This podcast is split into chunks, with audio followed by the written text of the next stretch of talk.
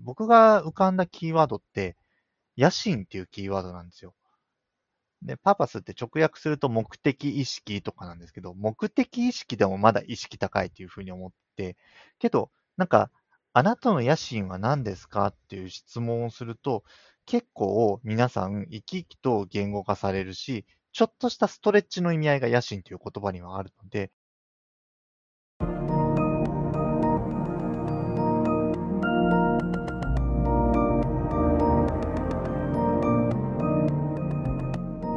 NPO 法人まちづくりエージェントサイドビーチシティのポッドキャスト番組 SB キャストです。この番組は様々なステージで地域活動、コミュニティ活動をされている皆様の活動を紹介、活動のきっかけや思いを伺うポッドキャスト番組です。進行を務めますのは、私、フリーランスとしてプログラミング、アプリ開発、講師、書籍出版などを行いながら、この NPO の理事を務める高道恵です。どうぞよろしくお願いいたします。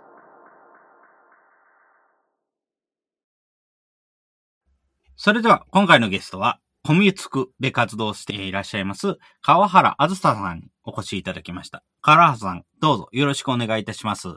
はい、よろしくお願いいたします。よろしくお願いいたします。それではまず簡単にではございますけれども、自己紹介からお願いできますでしょうか？はい、ご紹介預かりました。えー、ポタージュという会社やっております、コミュニティアクセラレーターという方がで活動している川原あずさと申します。あの、あずささんっていうと、さが重複して非常にこう、喋りづらくなるのでですね、あの、ぜひお気軽にあずさんというふうに呼んでいただければというふうに思っています。で、私自身はですね、あの、コミュニティアクセラレーターという肩書きで活動しているわけなんですけれども、これですね、コミュニティの力を使っていろいろな方々の活動の、まあ、加速支援をしていくあ、そういった意味合いでこの肩書きをつけています。アクセラレーターは、まあ、アクセルとブレーキなんて車にありますけれども、あの、ブレーキは車を止めるものだとしたら、アクセルは、まあ、車を加速させる存在です。まあ、そんな感じでですね、まあ、皆さんもいろんな場所でコミュニティの存在によって、えー、様々な、あの、活動が加速していっているような、あるいは事業が加速していっているような、そういった方々見てきているかなというふうに思うんですが、まさにそういうですね、コミュニティを通じた自己実現であったり、事業の実現であったり、そういったことをまご支援している、そんな人間でございます。よろしくお願いします。はいよろしくお願いいたします。はい、コミュニティアクセラレーターと活動されていらっしゃいます。はい。それではまず、こちらのコミュニティアクセラレーターとしての活動の内容、え、どのような形で今、いつも行っているのかなと、お伺いできますでしょうか？はい。まあ、本当に様々なことをやっているんですけれども、まあ、一番数が多いのは企業さんのそのファン作りのご支援といったところをやらせていただいていて、まあ、やっぱり昨今ですね、そのサービスとか事業とかにもっとファンを作りたいぞっていう方々非常に増えています。まあ、ちょうどですね、あの、2年前にコミュニティ作りの教科書という本を PTX の藤田裕二さんと出させていただいたんですけど、まあ、それもそういうニーズの高まりに合わせて、あの、作った教科書的な本を作ろうということで、えー、作ったという流れがありました。で、実際にまあ、ハンズオンで、えー、そういったことをしたいという企業さんのご支援をしていて、まあ、メディア企業から、あの、人材系の企業から、あの、様々な企業のご支援をさせていただいているというところがメインになります。プラスですね、あの、コミュニティ作りの知見って結構組織作りに応用できるなっていうふうに私自身考えていて、あの例えばその企業の研修であったりとか、企業の組織開発のプログラムであったりとか、まあ、そういったところを独自に開発してですね、えー、ご提供して、まあ、そういった企業さんの変革につなげていくような、あのそういった活動もしているというような感じです。で、プラス本当になんかいろいろ自分がやりたいことはやっているんですけど、そのいわゆるビジネス向け、企業向けの施策だけではなくて、えー、コンシューマー、一般の方向けにも、例えばコーチング、ファシリテーションを提供したりとか、あるいは、あの、ちっちゃいところで言うと YouTube の配信の支援をやったりとか、本当に幅広く、あ自分この人と仕事したいなという人と一緒に組んで、その方が新しい価値を創造するためにどんなことができるかっていうのを一緒に考えながら伴走していく、えー、そんな活動をしているような、えー、形になります。ありがとうございます。企業へのファン作りとしての応用、えー、活動も行っていらっしゃるということですね。その他、あの YouTube 等での配信支援という形であれば、自分たちも、ね、配信支援をやっておりますので、ね、結構いろいろとやってらっしゃるんだなというような感覚があります。ありがとうございます。はい。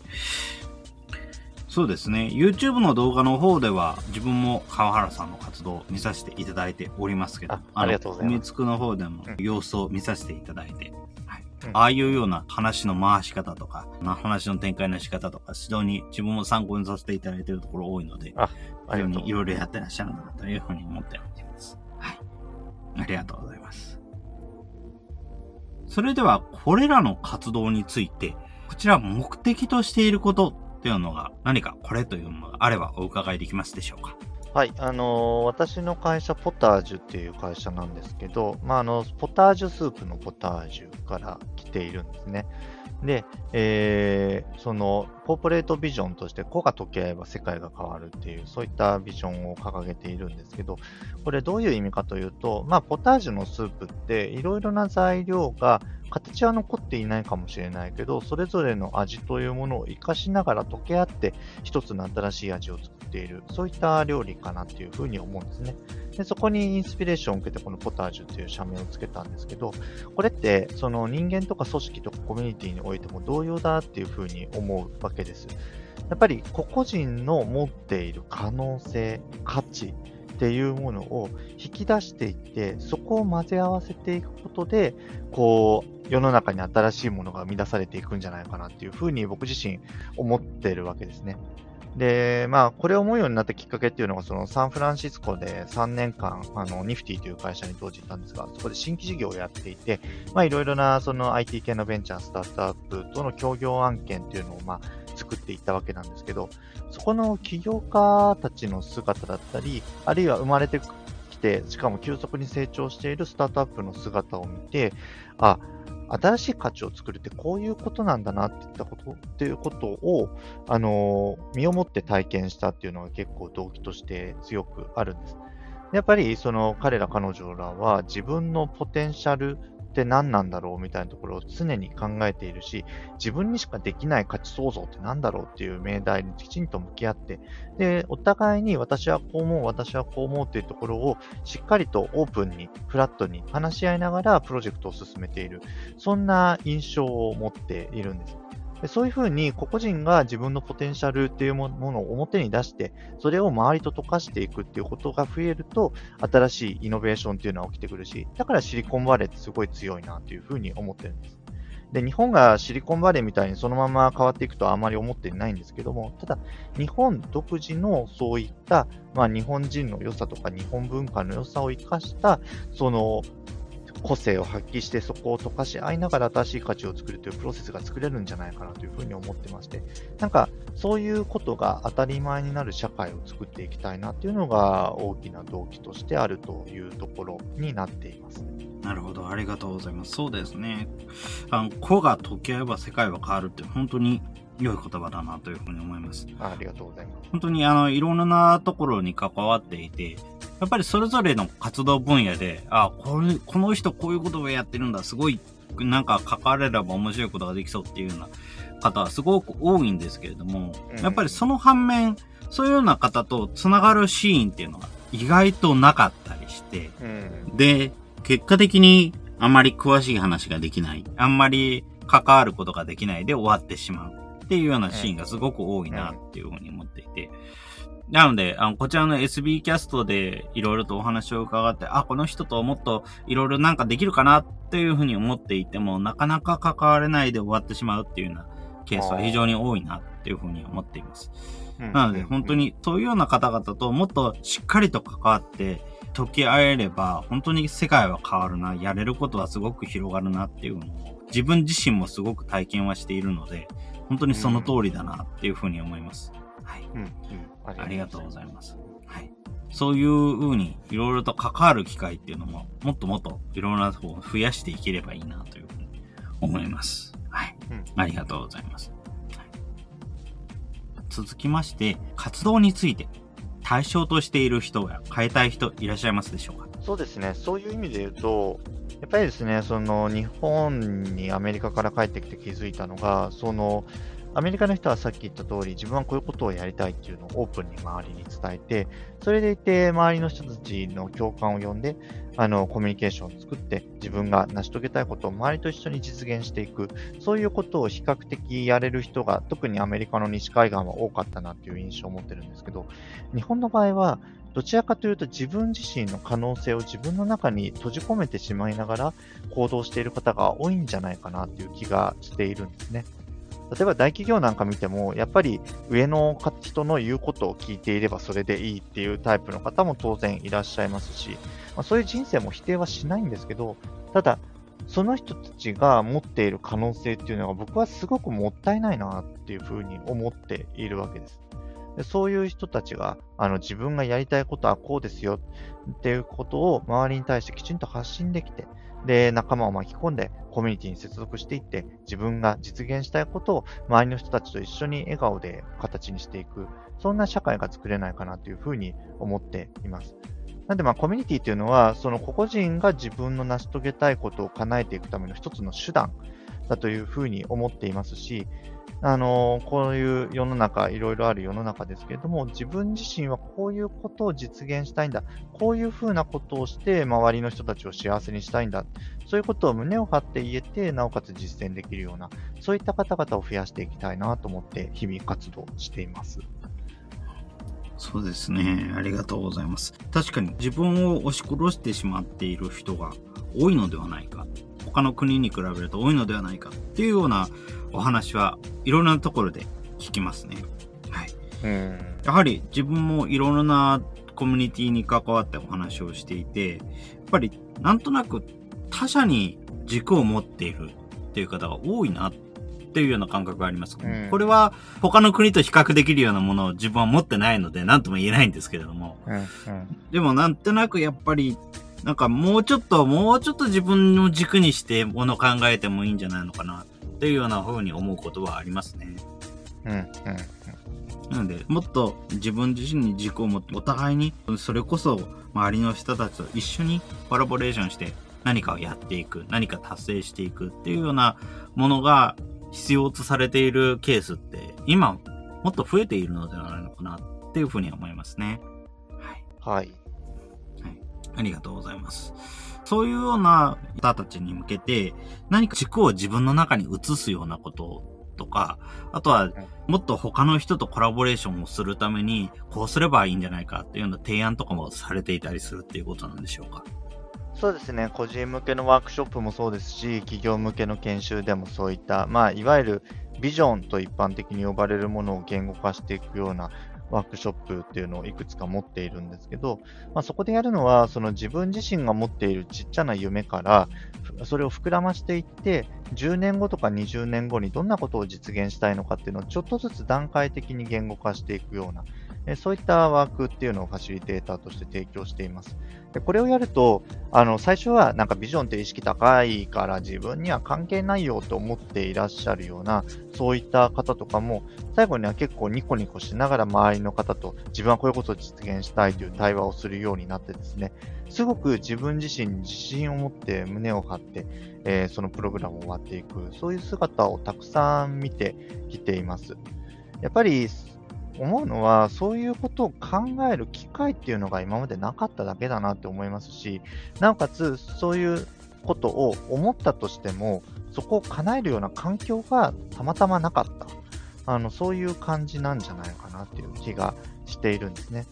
なんで、まあ、ワークショップっていう形でもそうですし、まあ、ワンオンワンをいろいろな個人の方とやって、ファシリテーションしながら、そこの、あの、相手の方の、えー、言葉、まあ、ナラティブって呼んでますけど、ナラティブを引き出していって、えー、どういうことを実現したいのかみたいなことを一緒に言語化していくプロセスみたいなことも、えー、提供していたりはします。まあ、いろんな方の思いとかに寄り添いながら、そういう方々がどういうことをやりたいのか、えー、それを言語化できるようになると、人とのコミュニケーションも1段2段と結構アップグレードするかなというふうに思っていて、あの、そうすると周りで共感する人が増えて、一緒にことを実現していく仲間が増えていくんじゃないかなって思いながら日々活動しているところですね。なるほど。ありがとうございます。そうですね。機械が自信を持って胸を張って何か話したをしたりとか、時き合う機会がなかったっていうのは、本当にその通りかもなと、本当話を聞いて思いました。確かに言われてみると、そういうようなシーンって、本当にコミュニティでの、コミュニティの中での対話っていうシーンであれば、いくらでもそういうような何かについて自信を持って話すという機会とか、他の人と一緒に、あ、こういうことできるよねっていうふうな話をするって機会がいっぱいあるんですけども、逆に日常生活でそういうものがあるのかっていうと、意外とないのかなっていうふうなのを改めて思いました。はい。なので本当にビジョンを言語化するワークショップっていうのは非常に大切ですね。自分も以前、ゼロナーチコベの方では見させていただいた、参加させていただくこともありますけれども、ああ、ありがとう。本当にそういうのは重要だなというのを改めて感じます。はい。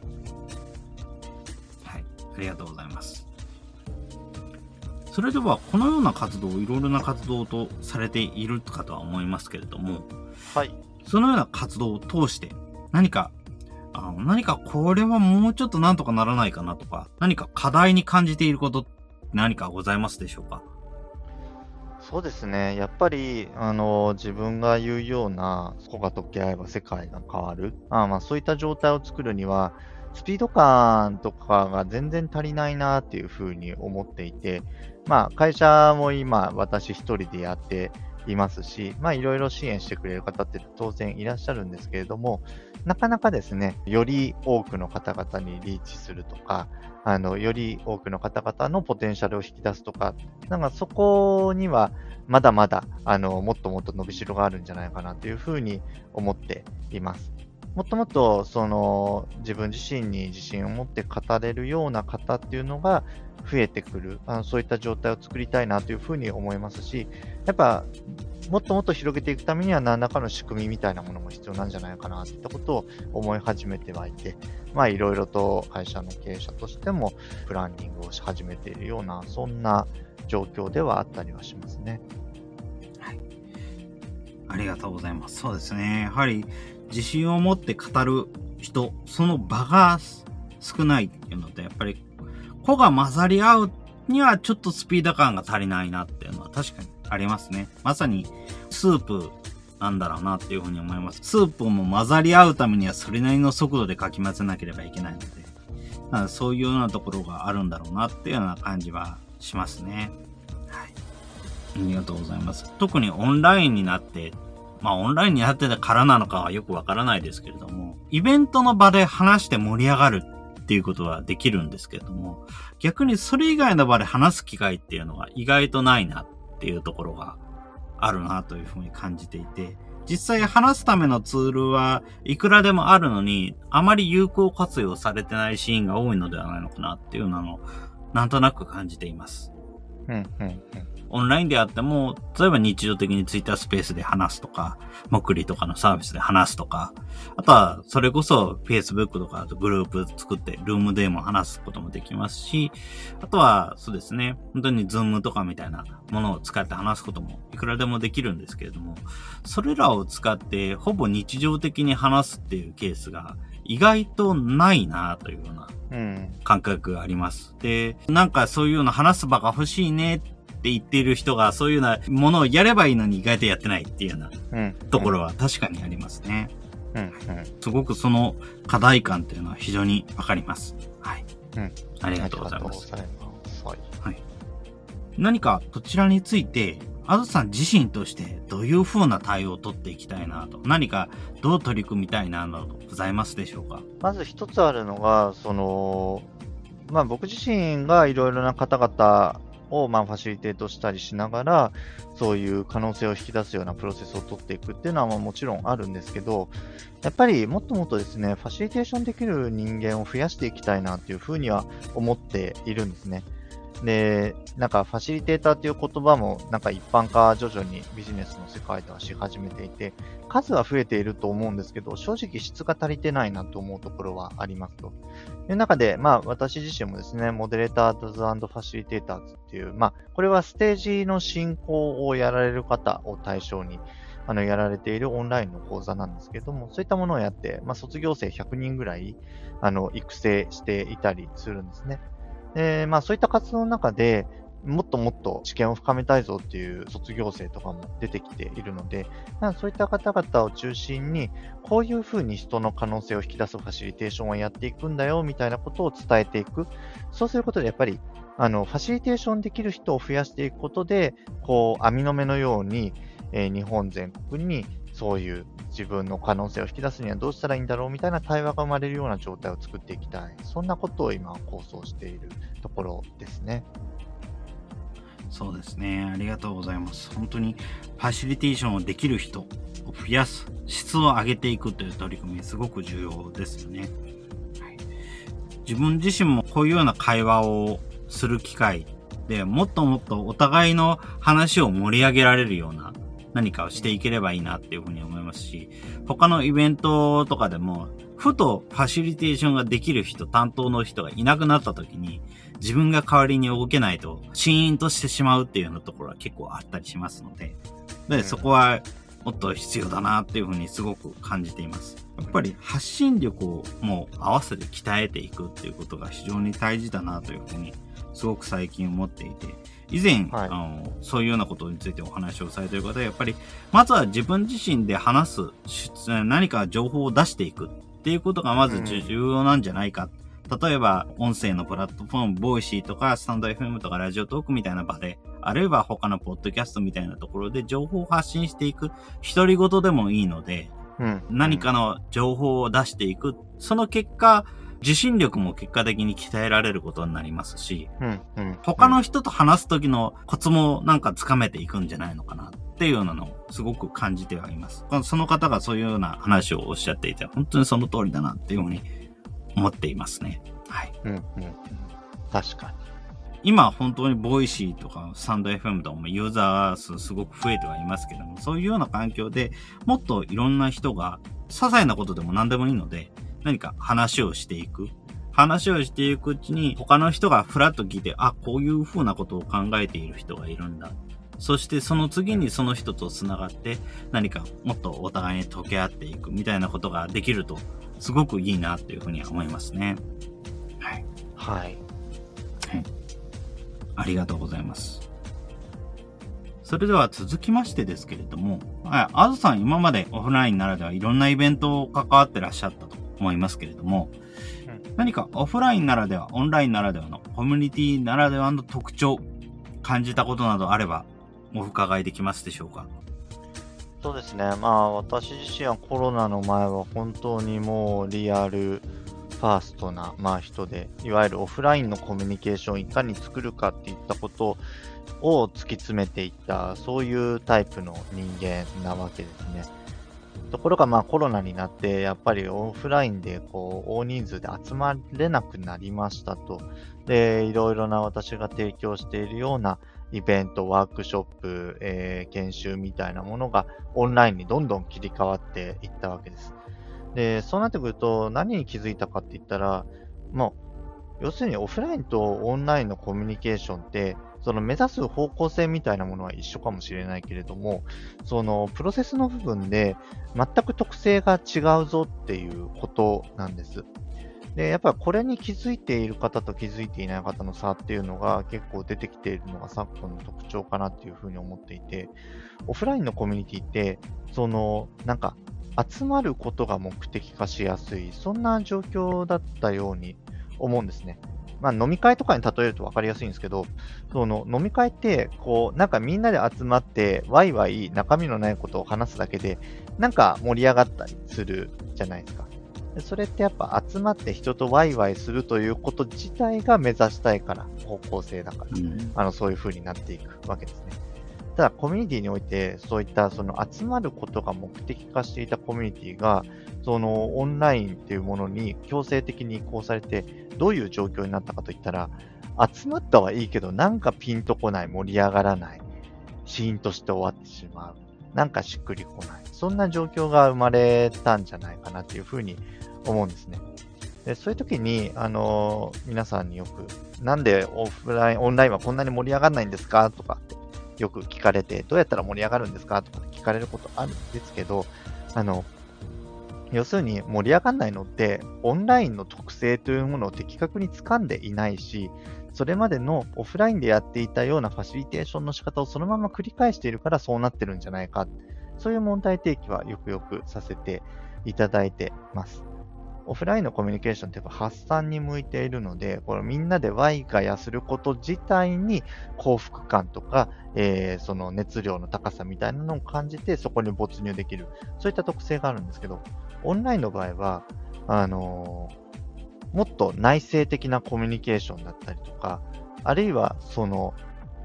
なんていうかな、その、より客観的なものの見方を追求すると、そういったコミュニケーションに適しているという特性があるんですね。まあ、そこの使い分けっていうのが上手にできているコミュニティっていうのが、あの、結構こういったコロナの状況の中でもうまくやれているんじゃないかなというふうに思っていて、その辺の特徴はいろいろなコミュニティとかイベントとか見ていく中で思うところはあるなという感じですね。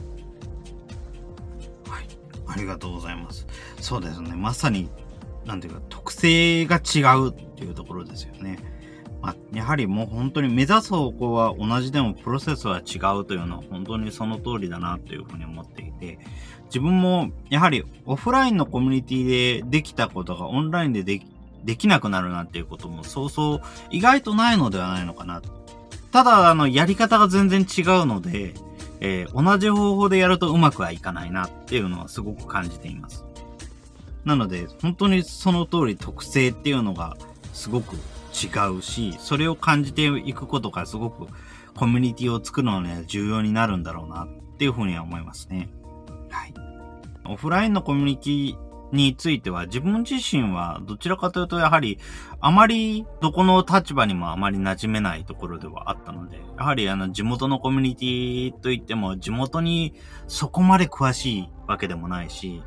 やっぱり技術的なコミュニティ、IT のコミュニティもあるにはあるものの、やっぱりそういうようなところも、自分も専門職でそういう仕事をしているわけではないので、そこまで馴染めないしっていうようなところではあったので、オフラインにはあまり実は馴染めないコミュニティが多かったんですけど、逆にそういうような馴染めないところがオンラインだとうまくいけてるところになってきてるなっていうような感じがすごくしています。うんうん、ありがとうございます。そうですよね。だから、こちらの特性をつかめてない人、どうして、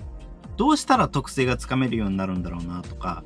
どうしたらそういうオフラインとオンラインの違いっていうのをうまく乗り換えられるようになるんだろうなっていうのって何か考えていることってあったりしますでしょうか？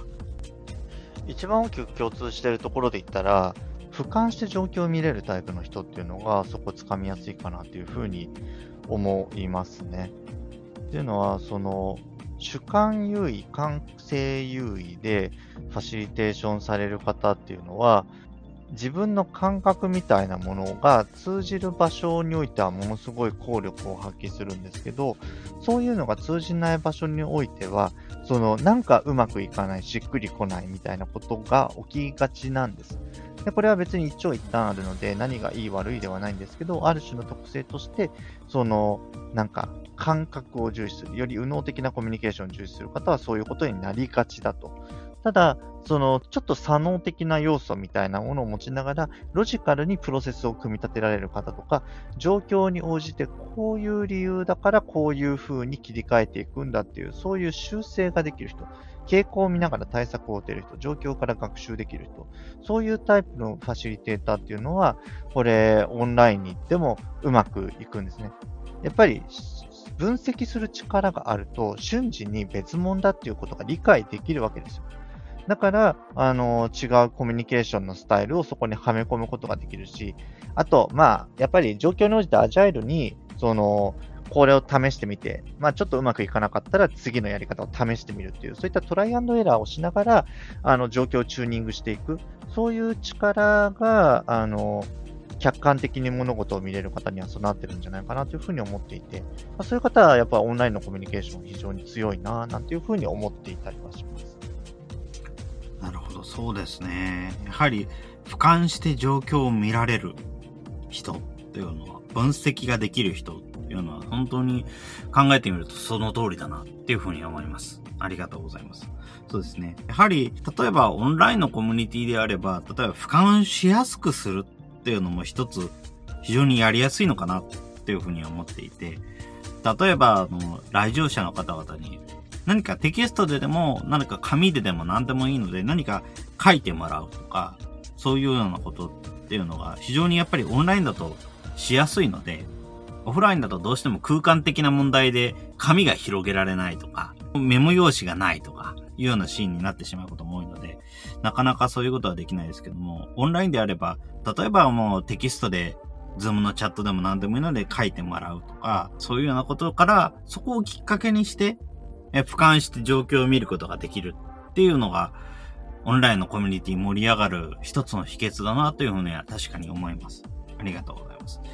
自分のよく関わっている黙々会、朝、えー、月曜日、木曜日という形で毎週やってはいるんですけども、やっぱりそこようなところでは結構やはり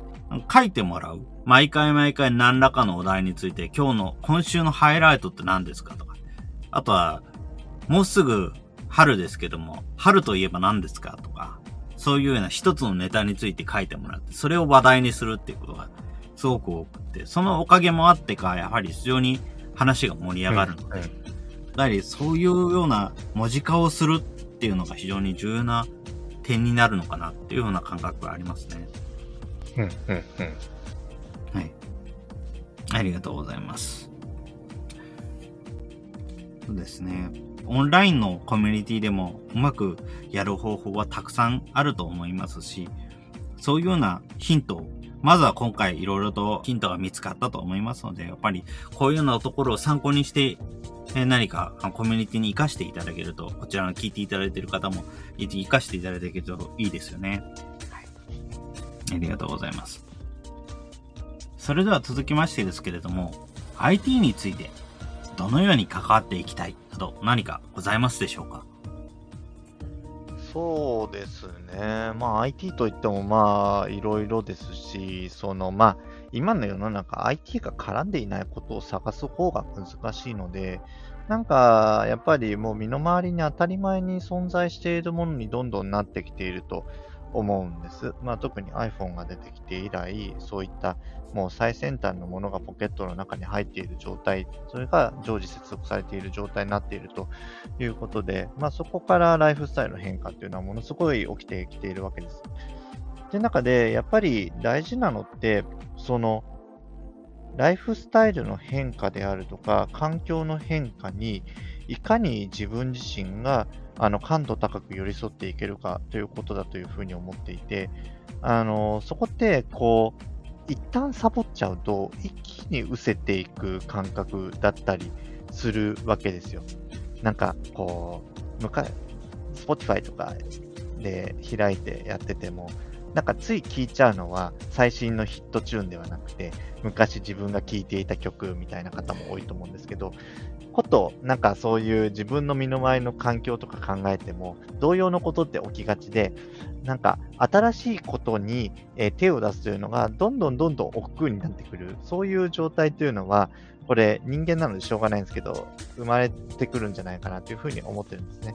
なんで、やっぱり自分自身がそういったその IT というものにしっかりと触れ続けながら、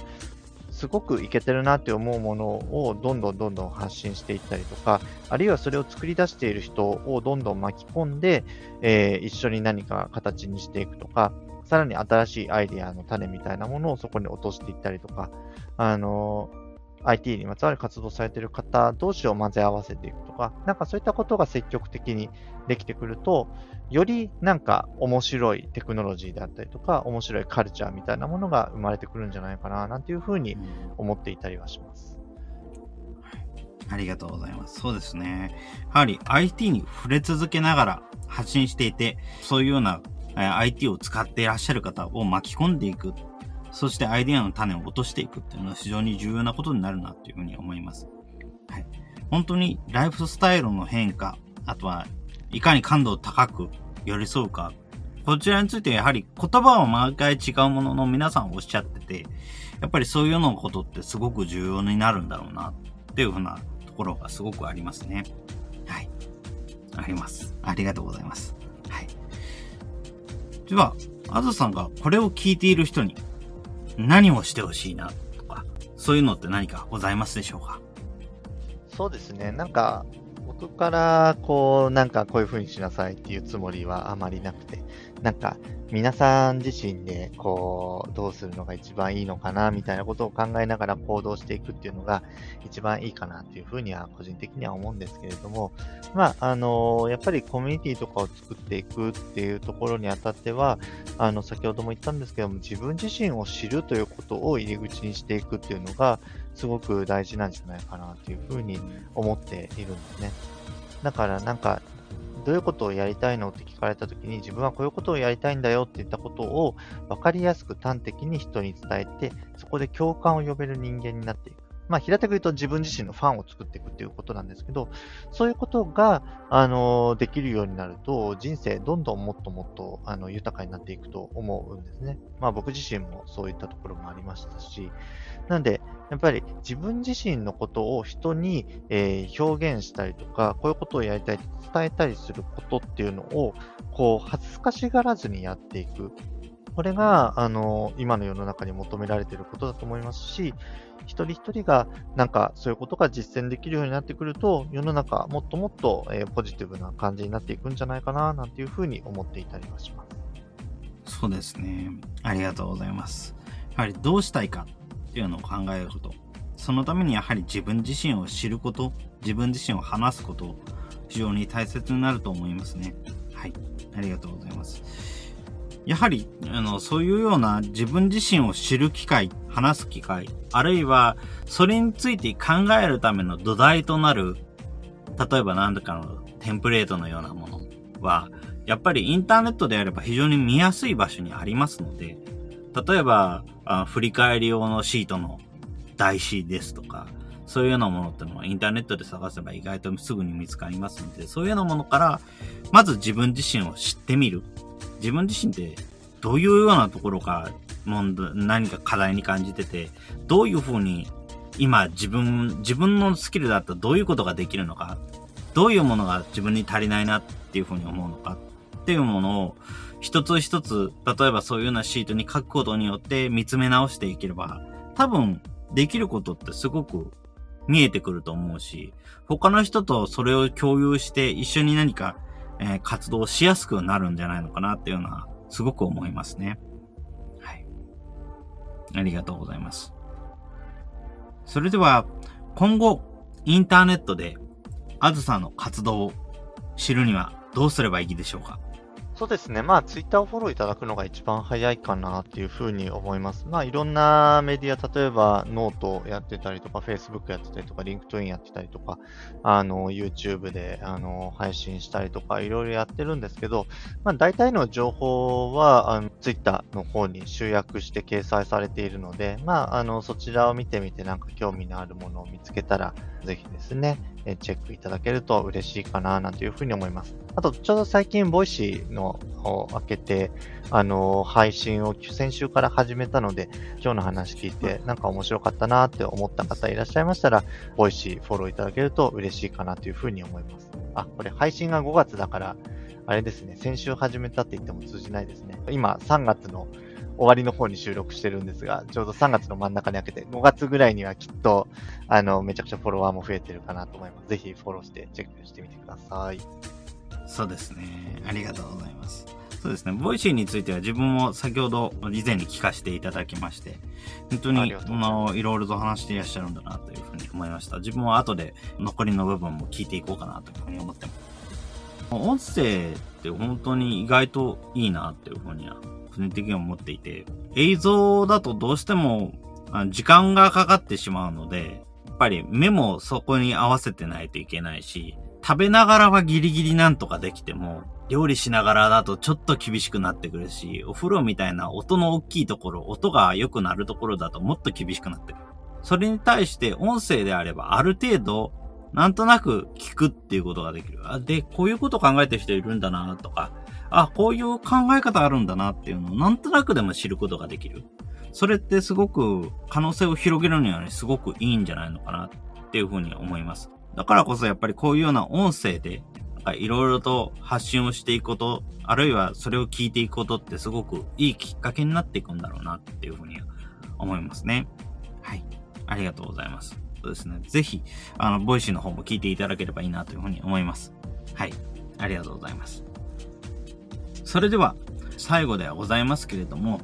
あずさんの活動のキーワード、こちらをお伺いできますでしょうか？キーワードそうですね。僕自身がいろいろなところでよく発信していることで言うと、僕自身が作りたい社会って誰もが可能性を発揮できて、そして仲間と価値を生み出せる、そんな社会だなっていうふうに思っているんですね。っていう中で、その大事にしていることの一つが、まあ最近なんかめちゃくちゃ、あの、なんかキーワードとしてバズってきてるパーパスっていうやつなんですけど、このパーパスっていうのがどうもね、いまいち単語だけ見るとピンとこないなんて個人的には思っているんです。少なくともパーパスという言葉に反応するのって、意識高い人じゃだけじゃねっていうふうに思っていて、なんかそういう世の中自体をすごく変えたいなというふうに思ってるんですね。っていう時に、そのパーパスってどういうふうに表現を変えたらいろんな人たちに伝わりやすくなるかなっていうふうに思った時に、僕が浮かんだキーワードって、野心っていうキーワードなんですよ。で、パーパスって直訳すると目的意識とかなんですけど、目的意識でもまだ意識高いっていうふうに思って、けど、なんか、あなたの野心は何ですか？っていう質問をすると、結構皆さん生き生きと言語化されるし、ちょっとしたストレッチの意味合いが野心という言葉にはあるので、なんかこういうことをしたいというのが、割と自然体な言葉でちょっとだけ、その上を見た状態で出せるっていうことに、まあいろいろファシリテーションしながら気づいたんですね。だからですね、ここから、あの、ちょっと先までの活動は、この野心というキーワードをちょっとハイライトしたいなというふうに思っていて、いろんな個人や組織やコミュニティの方々に、皆さんの野心って何ですかっていう問いかけをしていきたいなというふうに思っています。で、そこの言語化されたものを一緒に実現していく、まあ、野心を一緒に叶えていく、そういう存在になってくると、さっき言ったような、誰もが可能性を発揮して、仲間と価値を生み出せる、そんな社会になっていくんじゃないかなっていうふうに思っています。野心を持つにはやっぱり自分が可能性を持てないと野心に気づけないし、うん、人に野心を伝えないと人の共感って生み出せないんですよね。で、重なる野心みたいなものが見つかると、これ、あの、一つのコミュニティとしてパワーを持てるようになってくるというふうに思っています。なのでですね、なんかその野心の言語化とか野心を形にしていくとか、そういったことにどんどんさらに活動の方ですね、えー、振り向けていきたいな、なんていうふうに思っています。そうですね。ありがとうございます。野心。本当に、あなたの野心は何ですかっていうふうに聞くっていうのはすごく面白いなっていうふうに思います。やっぱり野心っていうとどうしてもなかなか口にしちゃいけないのかなっていうふうに思ってしまう人っていうのもいたのかなっていうふうには思うんですけれども、やっぱりでもそれがすごく大事だろうなっていうふうには思いますね。欲しがること自体は決して悪いことでも何でもないので、ただ、その思いをどう制御していくのかっていうのが一番大事なだけで、やっぱり野心を持つことは全ての始まりにはなってくるんですよね。はい。ありがとうございます。だからこそ野心の言語化、すごく大事ですよね。そうじゃないと、やっぱりファンも増えようがないですし、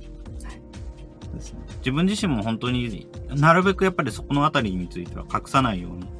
えして、え最近は活動しております。はい。ありがとうございます。ぜひなんかこれは言っておきたいとか、何かございますでしょうか？そうですね。なんか SNS とかで見かけたら、あ、あの、この人が川原あずかみたいな感じで見ていただけると嬉しいなって思いますし、さっき言ったようななんか野心の言語化とかって自分一人じゃできないよみたいな方がいたら、えのなんかあの、ポタージュのホームページの問い合わせ先とかですね、あの、ツイッターの DM とかでも構いませんので、連絡いただければお話聞こうかなというふうに思いますので、ぜひ悩んでる方とかいらっしゃいましたらいつでもご連絡いただければ嬉しいなというふうに思っています。ありがとうございます。そうですよね。やはり、なかなか野心を言語化しようって言ったっても、一人だけだとなかなか辛いっていうのは正直あると思いますので、そうですね。やっぱり、そういうような、もし何かあれば、ぜひぜひ話していただけると嬉しいなというところですよね。ありがとうございます。それでは、今回のゲストは、コミツクほかポタージュとして様々な活動を行っております、川原あずささんにお越しいただきました。川原さん、どうもありがとうございました。どうもありがとうございました。ありがとうございました。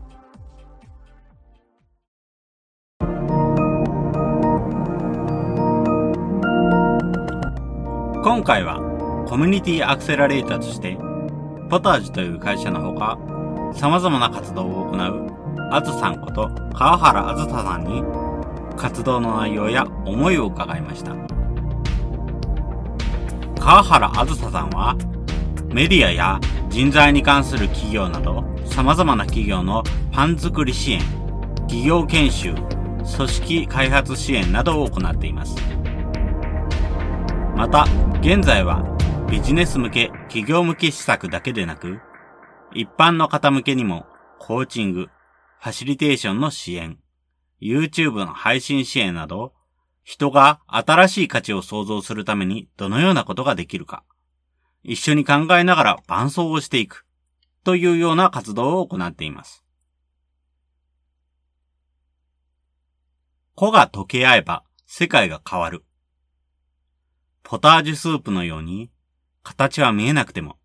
個々人の持っている可能性や価値が引き出され、混ざり合う。それによって世の中に新しいものが生み出される。日本には自分自身の可能性を自分の中に閉じ込めてしまいながら行動している人が多いのではないか。それは決して悪いことではない。しかし、それだけで終わるのはもったいないのではないか。自分がやりたいことはこうですよ、ということを周りの人にきちんと発信し、仲間を巻き込んでコミュニティに接続していって成し遂げたいことを実現していく。そんな思いを胸を張って言えて実践できる。そういう人を増やしていきたいと思い、日々活動をしている川原さん。オフラインで多くの人が集まりにくくなった昨今。オフラインとオンラインのコミュニケーションは、目指す方向性は一緒でも、プロセスの特性が大きく違う。オンラインのイベントでは、俯瞰して状況を見ることが大切。客観的に状況を見て、いろいろなやり方を試しながら、状況をチューニングしていく。そういう力がオンラインでコミュニケーションを行う場合は必要なのではないか、と川原さんは言います。川原あずささんの活動のキーワードは、野心。いろんな個人や組織やコミュニティの人に、あなたの野心は何ですか？と聞いていく。そしてその言語化されたものを一緒に実現していく。野心を持つには自分の可能性を信じる必要がある。人に野心を伝えないと共感は生まれない。そして野心が重なった時に一つのコミュニティが生まれていくのではないか。あなたの野心は何ですか？言語化がしづらければ、川原さんの力を借りてみるのもいいでしょう。そんなところから野心の言語化始めてみませんか？このポッドキャストの感想は、Twitter や Facebook などで受け付けています。ハッシュタグ sbcast045 アルファベットで sbcast 数字の045こちらのハッシュタグをつけて投稿いただけると幸いです。それらが使えないという方は、アンケートフォームやまちづくりエージェントサイドビーチシティサイトのお問い合わせフォームなどからご連絡ください。また、SB キャストでは継続のための寄付受付を行っています。毎月1000円の月額サポートの内容となります。特典などご興味ご関心のある方は、ぜひ寄付サイトをご確認ください。今後もこの番組では様々なステージで地域活動、コミュニティ活動をされている皆様の活動を紹介していきたいと思います。それぞれの視聴環境にて、ポッドキャストの購読ないし、チャンネル登録などをして次をお待ちいただければと思います。それでは、今回の SB キャストを終了します。お聴きいただきましてありがとうございました。